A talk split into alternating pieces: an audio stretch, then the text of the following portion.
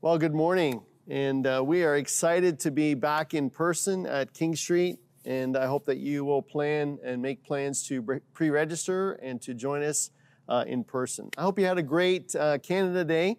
And uh, maybe it's a long weekend for you. Uh, but wherever you're watching today, we're just so glad that you've joined us. Uh, we continue our series today, Flawed Yet Faithful. And we've been walking through the heroes of Hebrews chapter 11. And uh, so far, we've learned about uh, Abel and Enoch and Noah. And next week, Pastor Kristen is going to be talking about Abraham. And on this holiday weekend, uh, if it is for you, in the launch of kind of summer as everybody kind of starts to uh, take some vacation plans and time, and we want to sort of pause this morning to talk about the others. And I know that kind of sounds dramatic, but I guess the question that comes is who are the others?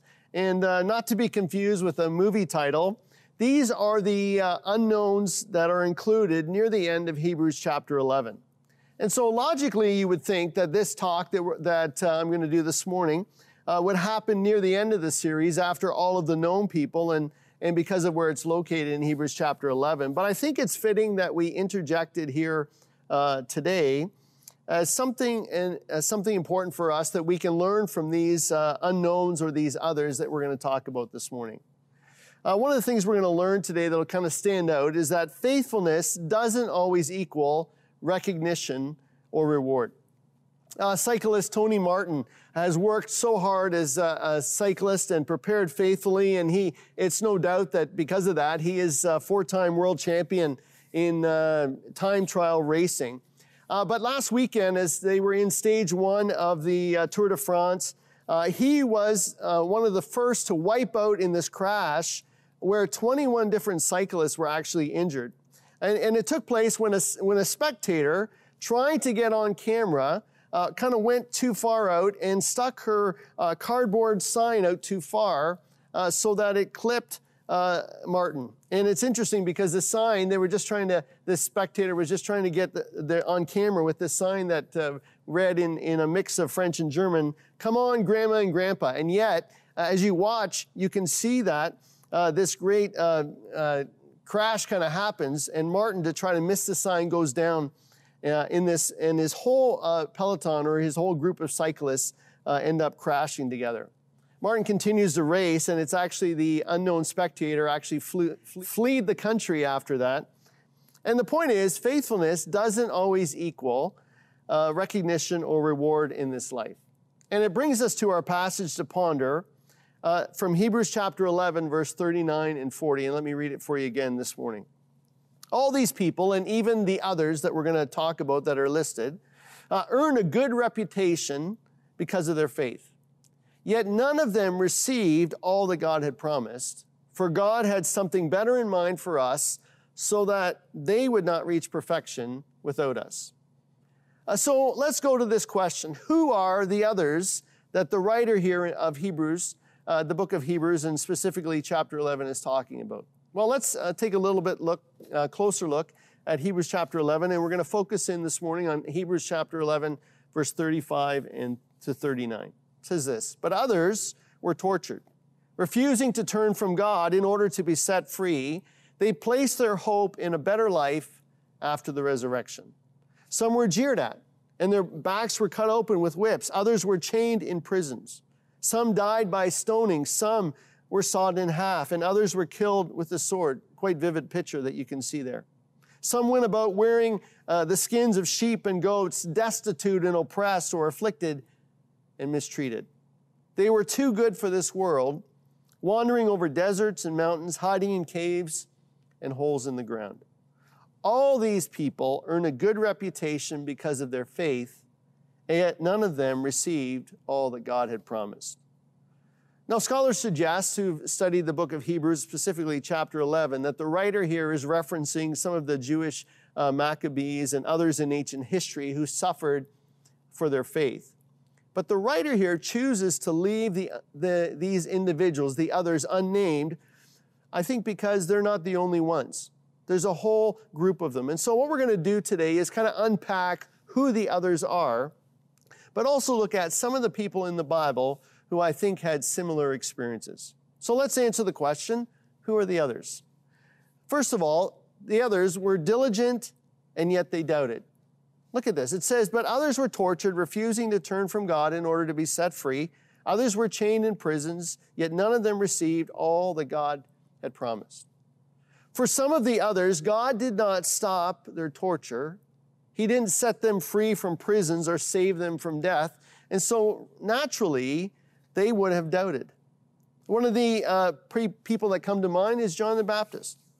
In Luke chapter 3, verse 1 to 12, and then John chapter 3, 27 to 30, uh, John the Baptist comes on the scene uh, right before Jesus. And really, what he begins to do at the Jordan River is calling people out and calling them to turn to, back to God, to, to repent, as it were, to do a 180, which is what that word means. To prepare the way for Jesus is what John's job was to do.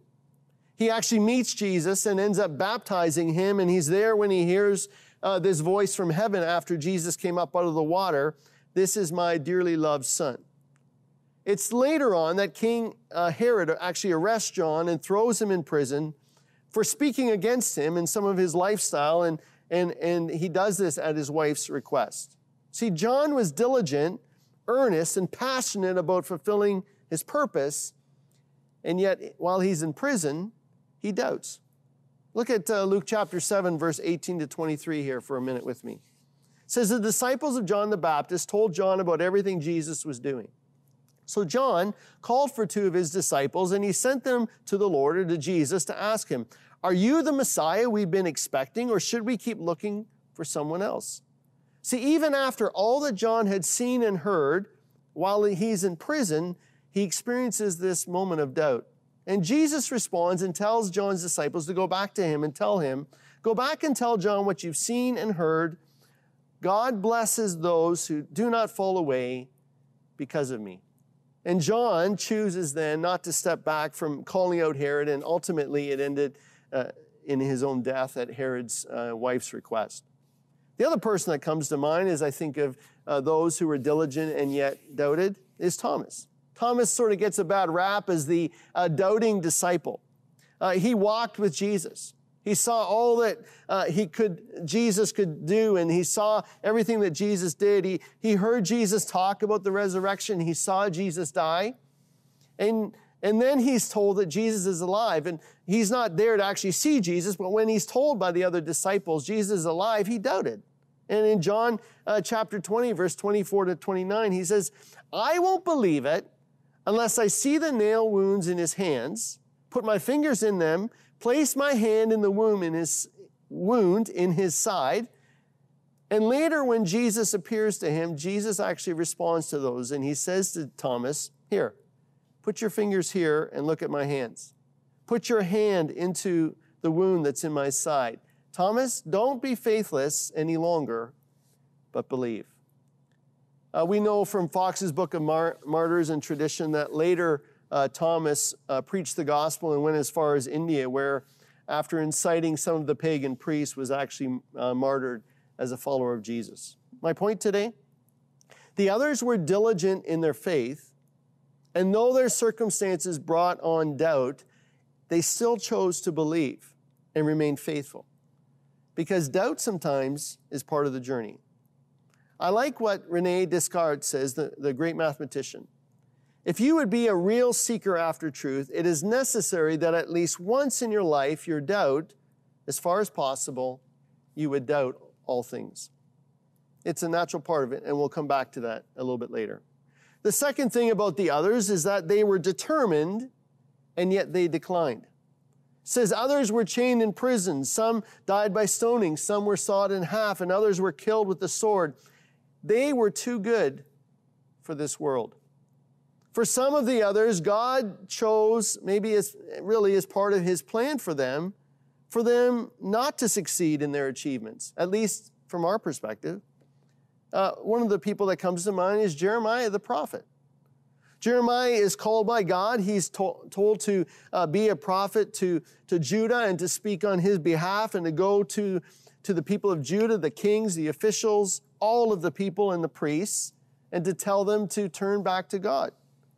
But Jeremiah's success rate is subpar. Actually, from, all, from our perspective, it would be considered a failure. He ends up in prison multiple times. He's whipped, he's put in uh, stocks, he ends up in a, in a dungeon, and, and no one listens to him. In fact, we read in Jeremiah 7 27 that God never actually expected them to listen to Jeremiah. Says, Tell them all this. This is God speaking to Jeremiah. Tell them all this, but do not expect them to listen. Shout out your warnings, but do not expect them to respond. And in the end, tradition has it that Jeremiah was actually uh, stoned to death by his fellow Jews when they were exiled in Egypt. Another individual who comes to mind is Stephen the table server. Uh, in Acts chapter 6 and 7, we meet Stephen for the first time. Uh, when, and we learn about him that he's a man full of God's grace and power, and that God was performing miracles through his life. And yet, while he is preaching to the religious leaders and the Pharisees, it resulted in him being stoned to death, and his death actually launches a great persecution that took place on the first church while they were in Jerusalem. As quickly as Stephen comes on the scene, as gifted as he is by God and used by God, he's gone. My point to this is the others were determined in their faith and in their faithfulness to God to do what God called them to do. And though from our perspective, their lives might not be considered successful at all because of the, the little results, if any, for Jeremiah we think of at the time, yet Jeremiah and Stephen and the others chose to finish well. I like what uh, theologian Donald A. Hagner says. Many persons of faith experience great victories through deliverance from their enemies. Others experience victories through their ability to endure suffering and martyrdom or to be put to death. But through faith, all are victorious in one way or another. The third thing I think we can learn about the others is that they were dedicated and yet destitute. It says, Some went about wearing skins of sheep and goats, destitute and oppressed, afflicted and mistreated, wandering over deserts and mountains, hiding in caves and holes in the ground. And yet, in those same verses, it says they placed their hope in a better life after the resurrection. For some of the others, they acquired nothing of physical significance in this life. Elijah the prophet comes to mind. He was called by God to be a prophet to Israel, and, and he comes on the scene in around 1 Kings chapter 17 through to 2 Kings chapter 2, where suddenly he's taken away to heaven in a chariot. But during his time, Elijah often sacrificed and served others. But he also, as you read the story, he spent a lot of time wandering alone. He was fed by birds and fed by a widow. And an angel even comes to feed him. And, and it says that uh, he was hairy, He's most likely not very well manicured, but, but he was committed to do what God wanted him to do. But at the lowest point in his life, listen to what it, it, it's described in 1 Kings 19, 3 to 9. It says, Elijah was afraid and fled for his life. Then he went on alone into the wilderness, traveling all day, and he sat down under a solitary broom tree and prayed that he might die. He had some difficult times wandering alone. Uh, Paul the Apostle also comes to mind as we think about this. Spent most of his post conversion or his, after his decision to follow Jesus wandering from city to city all across the Roman Empire sharing the good news about Jesus, but ultimately, in the end, he's this, uh, this uh, apostle is confined under house arrest. He ends up spending that time writing letters to the churches, and by tradition, we know that eventually he was martyred and put to death by the Roman Empire for being a follower of Jesus. Listen to what happened to Paul in 2 Corinthians 11 23 to 27 from his own words. He says, I've worked harder, being put in prison more often, being whipped times without number and faced death again and again. Five different times, the Jewish leaders gave me 39 lashes. Three times I was beaten with rods. Once I was stoned. Three times I was shipwrecked. Once I spent a whole night and a day adrift at sea. I've traveled on long journeys. I've faced many dangers from rivers and from robbers. I've faced dangers, and he lists a whole bunch of dangers. And He says, I've worked hard and long, and during many sleepless nights, I've been hungry and thirsty, have often gone without food. I've shivered in the cold without enough clothing to keep me warm. My point today to this the others were dedicated in their faith to do whatever God asked them to do, disregarding the costs or the rewards in this life, and by doing that, chose to invest eternally. Another uh, writer Christian writer Luke Timothy Johnson says this Those of whom the world was not worthy, referring to these others, could not find, could find no permanent place in this world. They wandered about in the physical sense, even though in the spiritual sense, their direction was true. So, what about us today? When thinking about the others and thinking about what the Hebrew writer uh, tells us about the others, and then the examples that I shared with you this morning, what lessons can we learn from them and kind of take with us and put into practice? Three quick things. First of all, first of all, faith requires action in spite of doubts. It says, Yet none of them received all that God had promised. See, everyone's faith journey uh, requires making this choice to believe, to trust God, even when we don't see the results or the results are, are not what we want. And that starts from, from before we even have faith, when we come to that place of first making a decision. Or, and it continues to happen as we journey for a long time, or however long you followed Christ. It's part of the journey. Uh, in a couple of weeks from now, it'll be sort of the, I guess, my uh, 34th uh, spiritual birthday, if you want to say it like that. 34 years ago, I made a decision to follow Christ and have continued on. I, and it was at that moment, I can remember exactly where it was, that I had to make a choice to believe. Fast track to this this past month. And my wife Sonia and I have been uh, praying almost daily from, for some specific uh, answers, for, for some specific things. And, and yet we haven't seen the results of that. In fact, for some of those uh, things we've been praying about, it feels like uh, things have got maybe a little bit worse as opposed to better. But this, we have to make a choice, and we had to make a choice to believe, and we have to make a choice every day to trust God and to continue to believe Him, even when we have doubts or when things don't go the way we want. Karen H. Jobes, another writer, says clearly the faith in view, or the faith that the writer in Hebrews here is talking about, is not a mere intellectual asset to a set of doctrines, but a complete trust in God that energizes one's actions and decisions in life. Faith requires action in spite of our doubts. Secondly, that we, what we can learn here success is not an achievement, but the fulfillment of one's God, one's God-given purpose. It says they were too good for this world. See, if we're measuring success in, uh, in awards or accomplishments or income and in, or impact, uh, uh, really we're using uh, the wrong measuring tools. Imagine building a structure and you're not using, uh, you don't use any plans, or you have your own uh, measuring tool instead of using a measuring tape to uh, to follow the plans and to build this structure or this home, you decide, oh, I'm gonna I'm gonna use this for measurement, or I'm just gonna kind of kind of go with it and not work off work with any plan. In doing that, you never really know when you're finished and nothing ever is measured properly. See, the right tool to measure success is to ask the question Am I living today to fulfill God's purpose for me? See, the results of our lives are not uh, up to us. We don't determine that.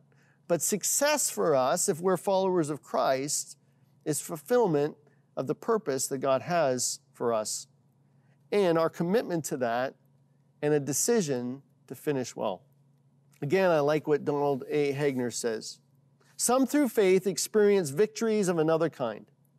They suffered all kinds of evil and even martyrdom or being put to death, but these were only apparent defeats. In actuality, they were triumphs of faith expressed in the faithfulness of total commitment. The third thing I think we can learn from this is that treasures worth valuing, valuing are those that last beyond this life. It says they place their hope in a better life after the resurrection. Uh, question for you today How much is $60 worth? Well, the answer to that is $60, right?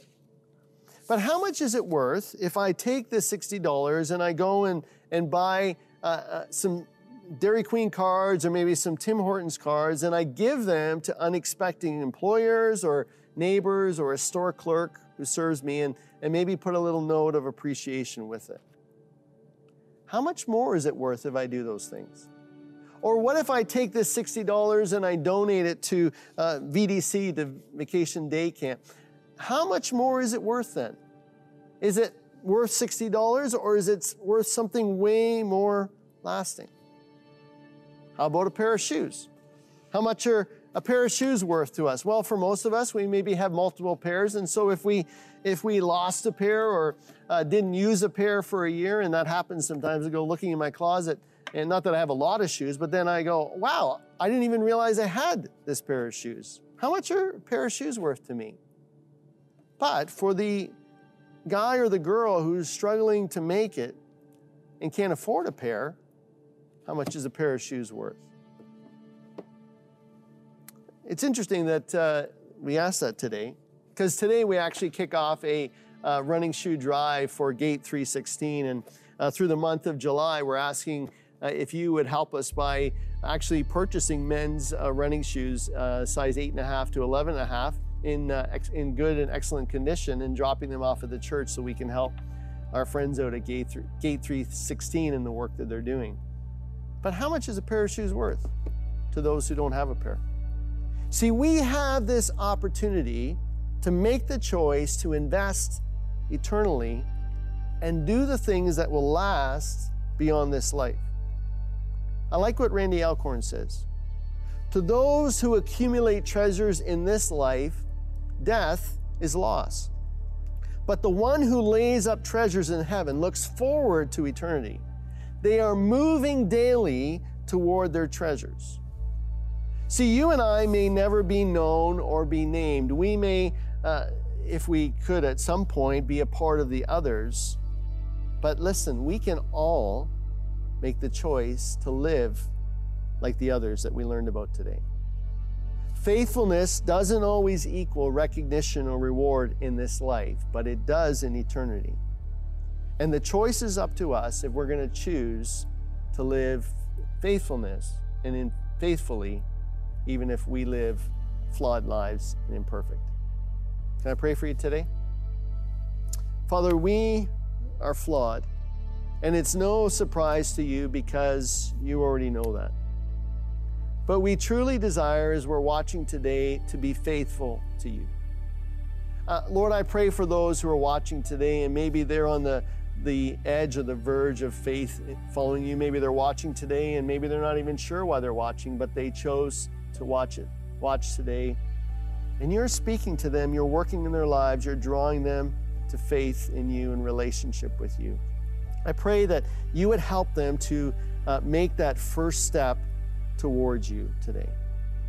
God, you know us so well, and we naturally love uh, recognition and reward. And so we struggle uh, when we think that we're not getting either of these when we are following you. God, we ask today that you would change our perspective and our mindset. Would you help us to uh, remember that we're doing what we do for you? That we ask that you would help us to see things as you see them, to measure life and success as it really needs to be measured. Help us when we doubt to trust you, God. Teach us to understand, as already prayed, what true success is, and move us, God, to be people who will give and invest in what really matters in eternity. Would you help us to become more like Jesus, which we know is your part of your plan through this life is to conform us or to make us into the image of Jesus. So finish that work in us and help us, Lord, to become like the others and see everything eternally. In Jesus' name, amen.